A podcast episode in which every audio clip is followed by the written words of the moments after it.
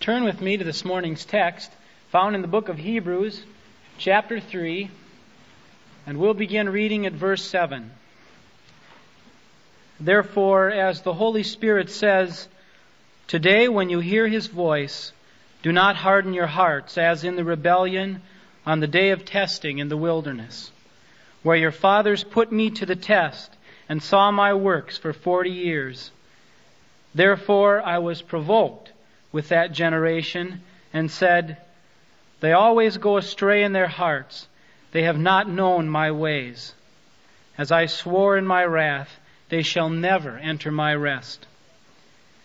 Take care, brethren, lest there be in any of you an evil, unbelieving heart, leading you to fall away from the living God. But exhort one another every day, as long as it is called today, that none of you may be hardened by the deceitfulness of sin. For we share in Christ if only we hold our first confidence firm to the end.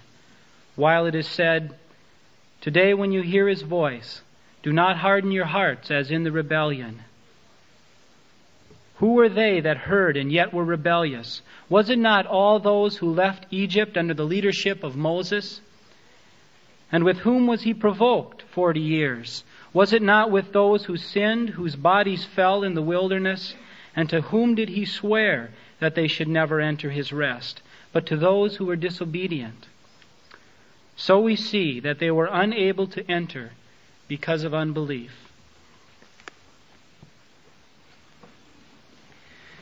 Fifty years ago, the evangelicals in the Staatskirche of Germany, especially the Lutherans, formed what became known as die Bekennende Kirche, or the confessing church. They opposed the German Christian church movement, which was sponsored by the Nazis between 1933 and 1945. And as the Nazi dominance increased during those years, the confessing church more and more had to go underground. In 1935, the Confessing Church formed a preacher's seminary, as they called it, in the little town of Zingst on the Baltic Sea, and then within a few months moved to Finkenwalde in Pomerania. The first principal and main teacher of this little seminary of 25 students was Dietrich Bonhoeffer. 29 year old pastor and university professor from Berlin. Bonhoeffer led the students in Finkenwalde in a very rigorous daily life together of prayer and meditation and worship and study and recreation and work.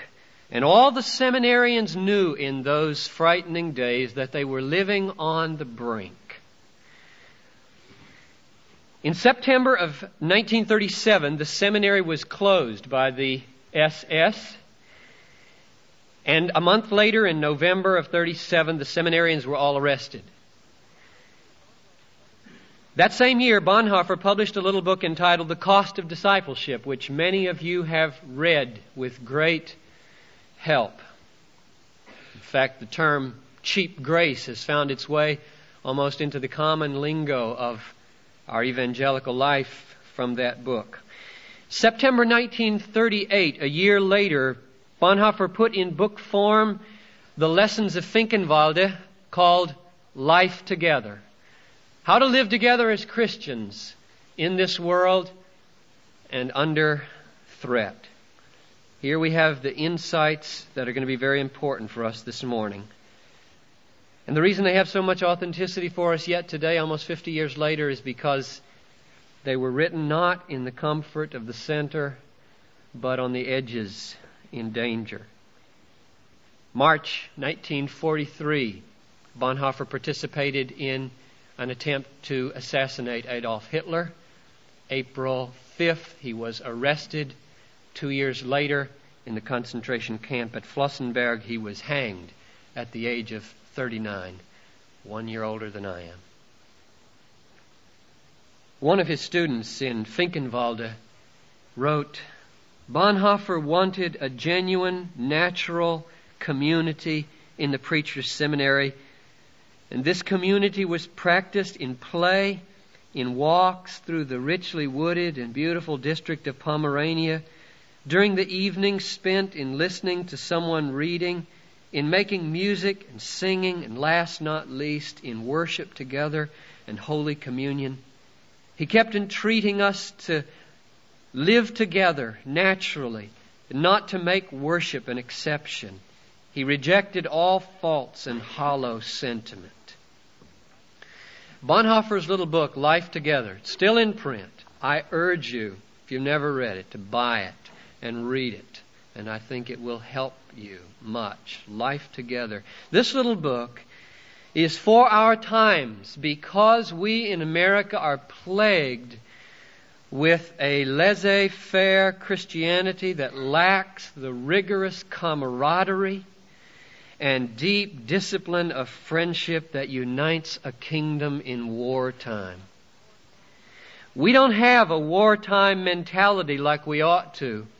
And therefore, our young men and young women do not gather together late at night in basement rooms and plot their strategies to detonate Satan's bridgeheads and liberate the captives.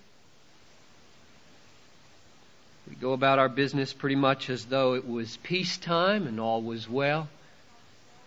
We don't see ourselves as insurgents in the alien territory of sin, planting explosives of righteousness and truth and gospel at every fortified wall, and therefore our eyes don't very often meet with that flame of eternal friendship on Nicollet Mall and say to each other without a word amid a thousand aliens, You and I, we're committed to this cause and will die for it and join hands in the resurrection. We don't feel like fifth column people devoted with all our strength to sabotage the rule of Satan in this world and therefore, our life together is not intense, it is petty. There are no coded handshakes, are there? Of joy. No secret passwords. And there are very few tearful embraces and songs of thanks because a squad of witnesses has come back alive with victory and captives taken from Satan's concentration camps. Bonhoeffer's words about life together have the ring of authenticity to us because they were written not at the center of comfort and security where most of us live, but at the brink. There's a taste of radical commitment in those books of his that we all dream about and many of us crave and only a few pursue. Here's what he wrote The physical presence of other Christians is a source of incomparable joy and strength to the believer. It is true, of course, that what is an unspeakable gift for the lonely individual is easily disregarded and trodden underfoot by those who have it every day. Among earnest Christians in the church today, there is a growing desire to meet together with other Christians in the rest periods of their work for common life under the Word.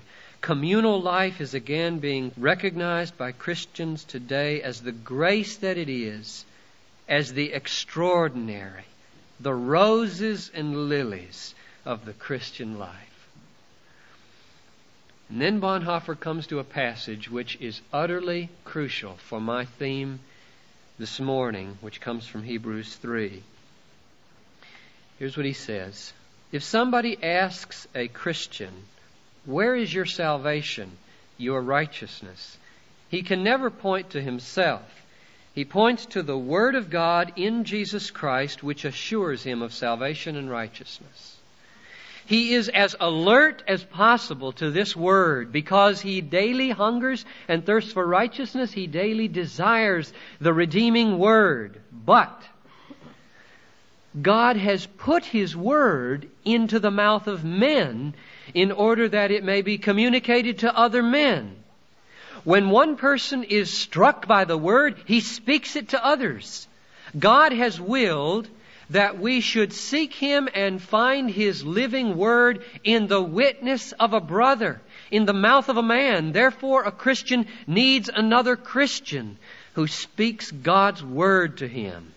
He needs Him again and again when he becomes uncertain and discouraged, for by himself he cannot help himself without belying the truth. He needs his brother man as a bearer and proclaimer of the divine word of salvation. He needs his brother solely because of Jesus Christ. The Christ in his own heart is weaker than the Christ in the word of his brother. His own heart is uncertain, his brother's is sure. Now, let's look together at Hebrews chapter 3, verse 12. I encourage you to open your Bibles with me. Hebrews chapter 3, verse 12. What I want to do is show you that what Bonhoeffer is saying here is not the spinnings out of a human mind, but the recollection of biblical truth that is utterly essential for our life together at Bethlehem. Here's the question you should ask yourself as I read these verses from Hebrews 3. How important is it for me to live together with other believers in such a way that I can give and receive personal biblical exhortation every day from other saints? Let's read it together. Take care, brethren, lest there be in any of you an evil heart of unbelief leading you to fall away from the living God. But exhort one another every day, as long as it is called today, that none of you may be hardened by the deceitfulness of sin. For we share in Christ if only we hold our first confidence firm to the end. Three observations about this tremendously important text. One, sin wages a constant battle against you to deceive your heart and harden it into unbelief. And if you give way and it succeeds, you slip into unbelief and fall away from the living God. Second observation the evidence and the confirmation of whether we have any share in Christ is whether we hold our first confidence firm to the end. Hebrews sees two possibilities for professing Christians. And I say professing Christians because that's what I have to address on Sunday morning, and that's what the Bible addresses. God knows who the real ones are. There are two possibilities for you professing Christians. One, either you hold fast your first confidence to the end and therefore give evidence that you really have a share in Christ, or you become hardened by the deceitfulness of sin and fall away from God into unbelief and show that you did not really have a share in Christ. Third observation from this text. The means appointed by God to enable you all to persevere to the end, holding fast your first confession, the means appointed by God to enable you to persevere is mutual exhortation among believers. Exhort one another every day, as long as it is called today, that no one among you may be hardened by the deceitfulness of sin. It is very certain that the saints will persevere to the end and be saved. Those who have become sharers in Christ by the new birth will hold their first confidence firm to the end and be saved. But one of the evidences that you are among the number of those who have been born of God and are being preserved by God is that when you hear the word of God, telling you the means by which you can persevere, you listen. Thank Him and pursue that means. And the evidence that you are not of God and will not persevere is that when you hear the living God declare to you the means by which you can persevere, you say, I don't need that, thank you, I'm saved.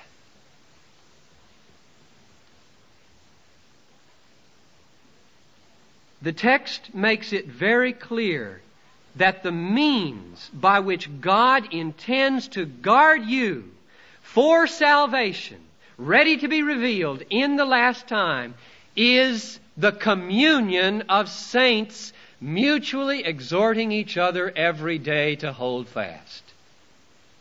Eternal security is a community project. Not just prayer, not just worship, not just the sacraments, not just Bible reading, but daily exhortation from other believers is God's appointed means for your preservation in faith. And those of you who belong to God will avail yourself of the means and will make it.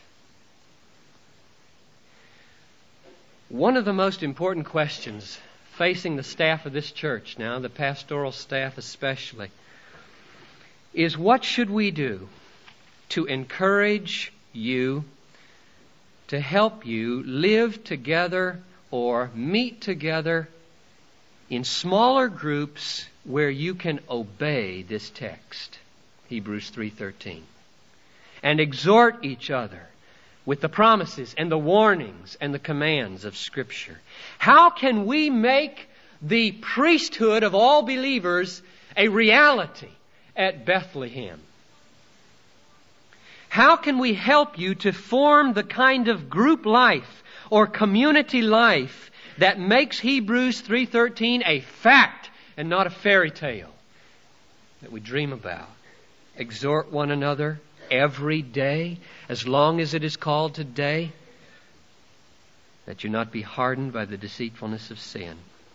Now, part of the answer for us on the staff to that question is found in Hebrews chapter 10, verses 23 to 25. And I invite you to turn with me to the 10th chapter of this same book.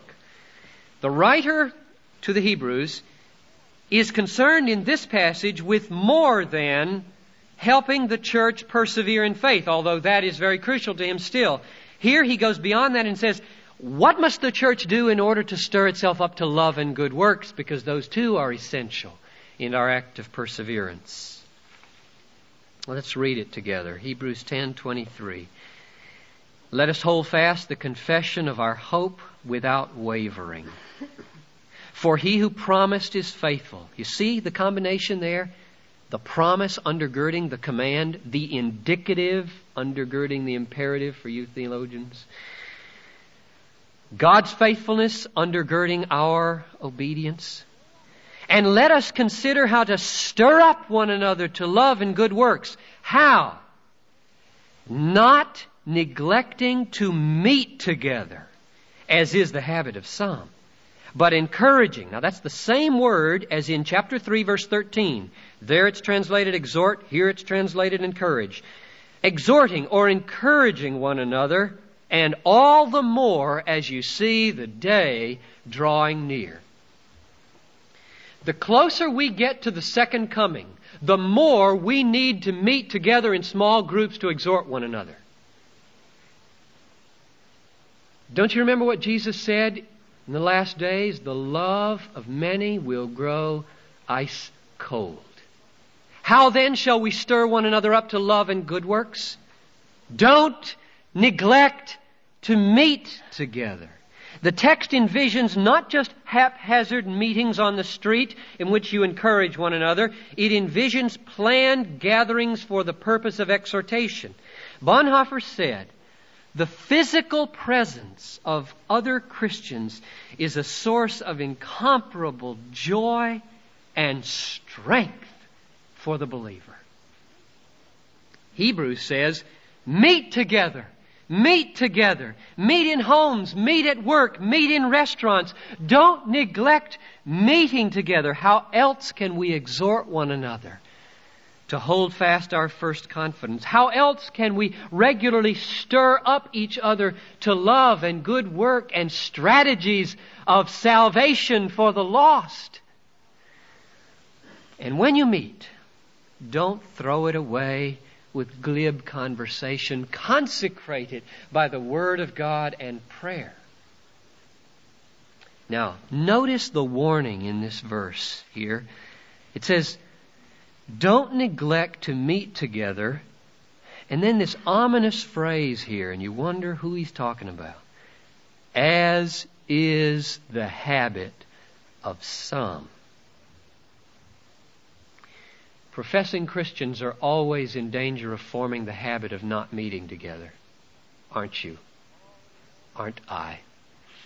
Always in danger of forming the habit of not meeting together, the habit of not coming to church but once a week, the habit of not having any small group, the habit of not gathering together as a family. You form habits. You don't mean it so much, it just becomes a habit.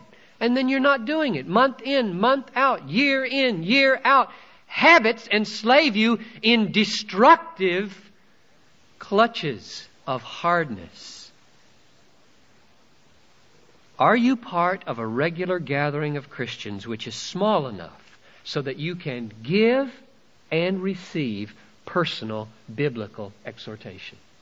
If not, you're in danger.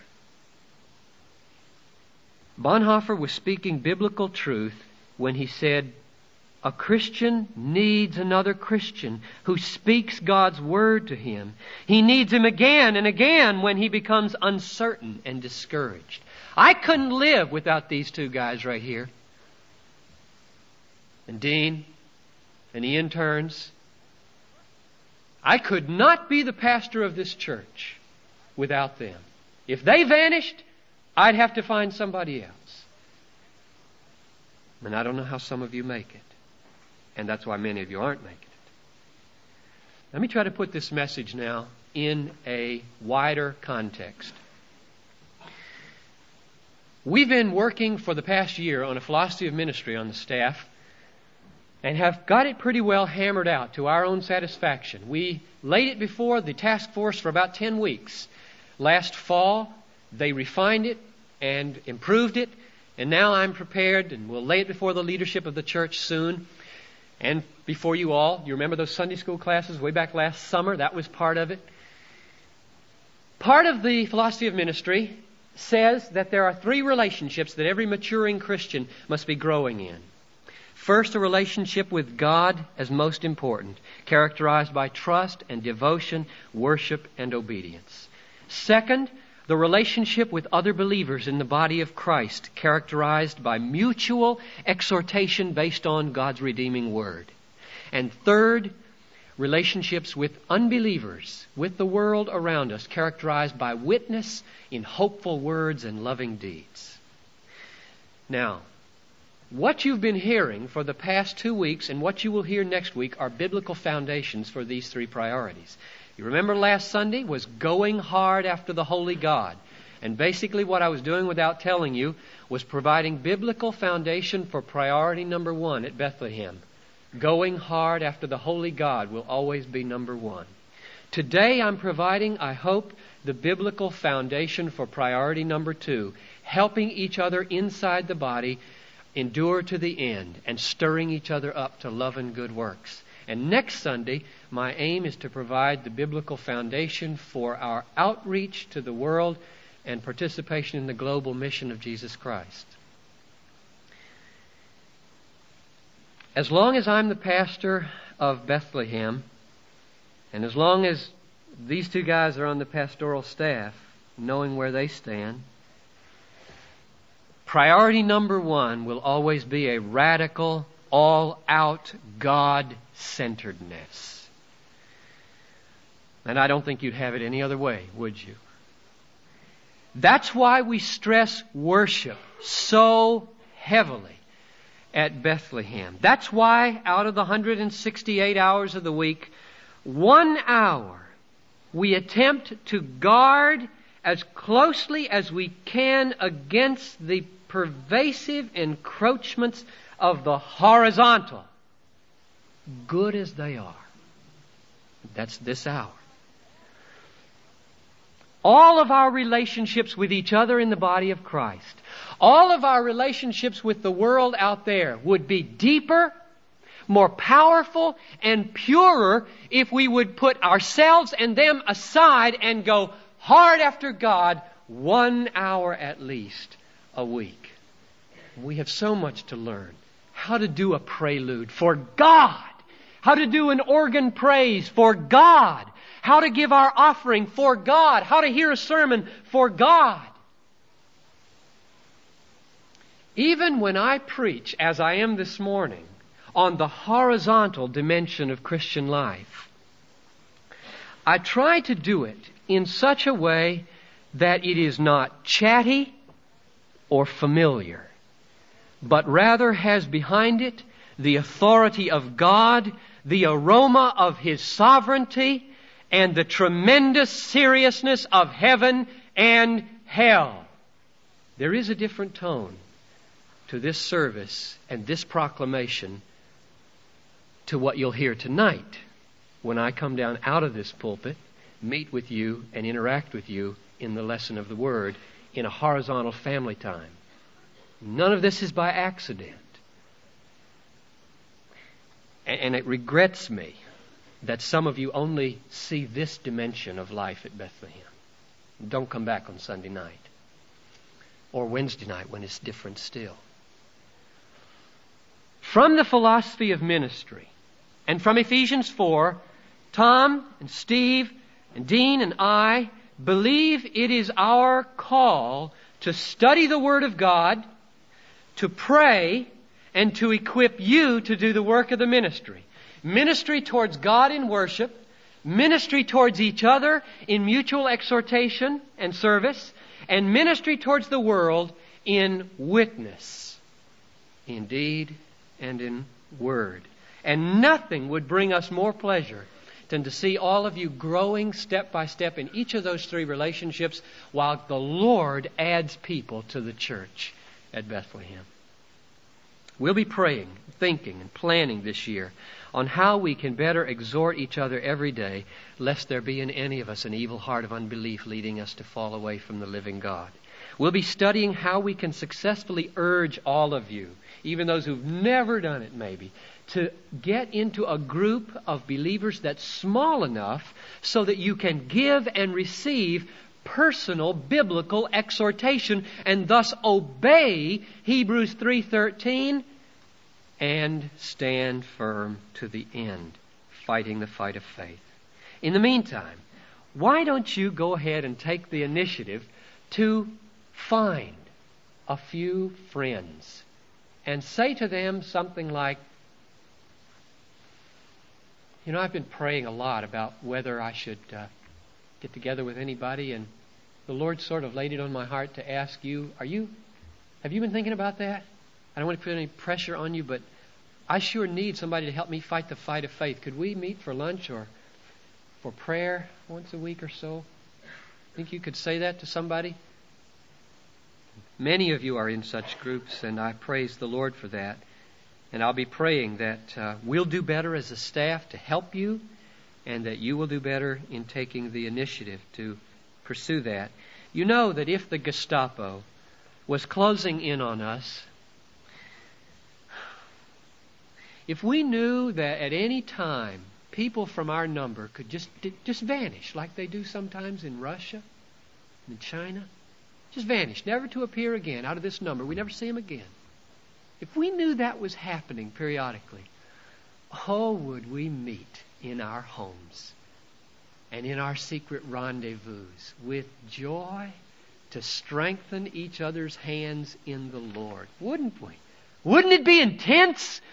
Wouldn't we embrace? Wouldn't love cover a multitude of sins that annoy us in our petty life together today?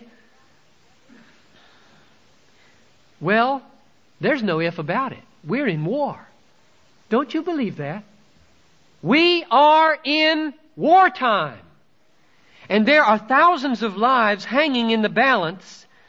Danger of hard hearts, unbelief, cool love, American luxury lurking at every turning point of our lives. Oh, how we need to exhort one another every day lest Satan gain a foothold and harden us and cause us to drift away in worldliness and sense no urgency about the life and death war that is going on for the lives of men inside and outside the church? Don't you feel a need to get together with people and strategize how to plant explosives at the door of Satan's concentration camps? Does it bother you that they exist and they're being cooked in the ovens every day? I need help. When Tom prays in our group, I get flames for righteousness. When Steve prays in this pulpit, I'm renewed. Don't you need that with me? Friday night, I called Daniel Fuller, who is a professor of hermeneutics at Fuller Seminary, the son of Charles Fuller, who many of you remember. Daniel Fuller wrote me a letter a few weeks ago, and I called him. I said, Dan, could I quote from this letter? I know it's very personal and it exposes your own sense of need. And he said, Sure, go ahead. Daniel, I think, is somewhere 57, 58 years old, so he's not just uh, one of us young folks who might uh, cotton to Dietrich Bonhoeffer more readily. He wrote me and he said, I believe you read my exhortation about the need for churches to build situations where people can carry out the commands of Hebrews 3:12 and 10:24. If we are really supposed to exhort each other daily, then we must have small groups meeting to help each other fight the good fight of faith. Since you are a pastor and know what it's like to be a pastor, tell me what you think can be done to carry out these imperatives of Hebrews. Do you see any way, John, we could get people willing to meet regularly with a few others to help themselves with the fight of faith? Your sermons help me and others much in fighting the good fight. But I need more, and I think others feel the same need. Your ministry is extending to one fledgling cell group in Riverside. I'm praying much that this group will not fall apart, for everybody needs to be in one. I've got to get into one somehow soon.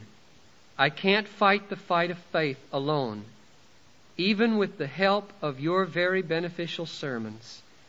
I have to have people exhorting me in a small group. Otherwise, I am discarding an important means of grace commanded by Scripture. Your cohort to shepherd the multitudes distressed and scattered abroad with much love. Dan Fuller. Let's pray together. Majestic and holy God, my prayer to you in the name of Jesus Christ, my Savior, right now is that this word of exhortation, which is from you, would not fall on deaf ears or hard hearts, but that everyone who has sat under the hearing of this word would feel a longing to be a part of a group in which they can obey Hebrews 3:13 and thus be guarded for salvation ready to be revealed in the last time.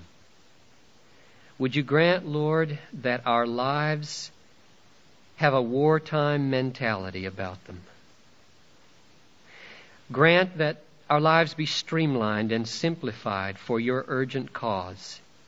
Grant that there be a new, intense commitment to meet and exhort each other every day. Grant that we not be hard and cool, but soft and warm, plotting strategies of love to explode the gates of Satan's concentration camps.